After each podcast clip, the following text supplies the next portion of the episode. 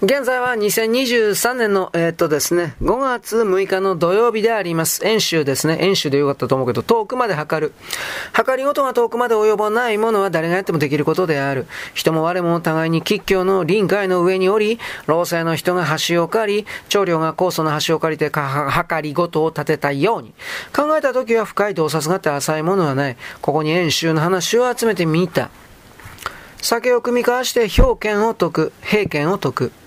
その体操は、長身に向かって、唐末以来数十年の帝王を見ると、およそ10回も姓を変え、その間戦争もやまないがその訳は何だろうかと尋ねた。神は答えて、それは節度、節度氏の権力が大きすぎて、君が弱く、神が強いからです。今はただ少しでも節度氏の権力を奪って、その銭、銭からを制し、その政兵を治めてしまえば、天下は自ら安安寧になるでしょうと言った。その言葉が終わらないうちに帝は、もう言うのはよくわかったと言った。しばらくして帝は昔からの友人だった。関主神らと酒を酌み交わし、一個になった時、左右を退けてこう言った。私はお前らの力がなければ今日のようになれなかったし、お前らの徳を思えば限りがない。しかし天使というものはまた大変難しいものだ。節度師だった時の楽な方がはるかに良かった。今私は毎晩枕に休んじで寝たこともないのだと。主神らがどうしてですかと聞くと、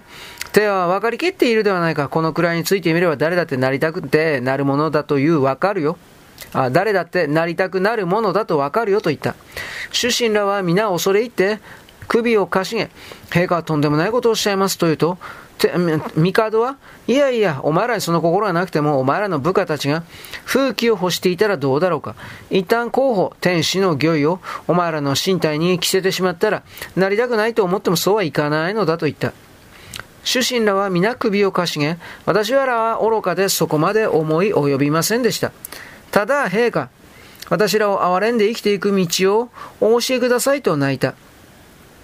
帝は人生というものはあっという間に経ってしまうもので、風紀を欲するのも、たくさんの金銭を持ちたいとか、うんと楽しみたいとか、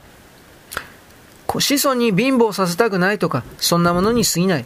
お前らも自分の表権を捨て去って、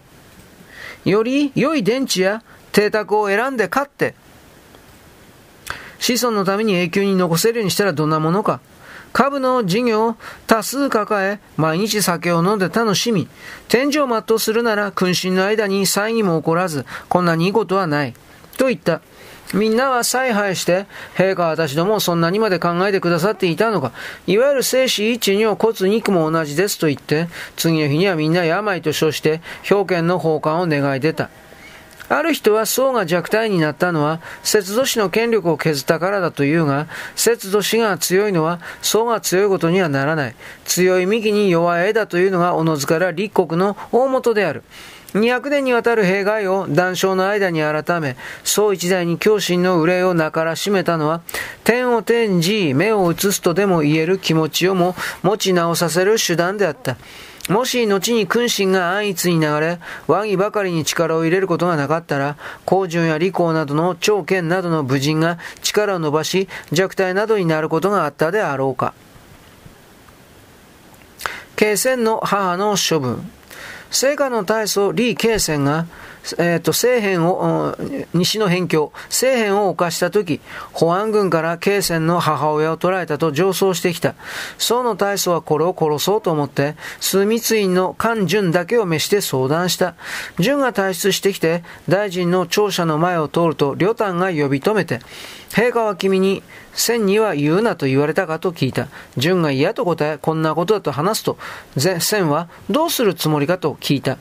純が保安軍に北門外で切らせ、強族の戒めにしようと思う。と言うと、千は、それは得策じゃないと言って入庁して、昔皇羽が劉邦の父を煮殺そうとした時、劉邦はその煮汁を一杯分けてくれと頼んだ。大事をあげる時は親も子も犠牲にする覚悟で、まして、慶戦のような反逆者なら当然でしょう。今日その母を殺して、明日慶戦を捕らえることができるなら別です。でなければ恨みを結んで、いよいよ強く反逆するだけでしょうと上奏した。大僧が、それならどうするかと聞くと、千は、私は愚かですがこう考えます。母親を遠州においてよく世話をしてやり、それで慶仙を招き寄せることができればよいし、すぐに降伏してこなくても結局その心をつなぐことになります。母親の命はここ、こちらの支柱にあるのですと申し上げた。大僧は手を打って、よし、お前がいなければやり損なうところだったと言った。その後母親は遠州で死に、慶仙も死んだが、その子は、その子は、つついに吉見を通じてきた。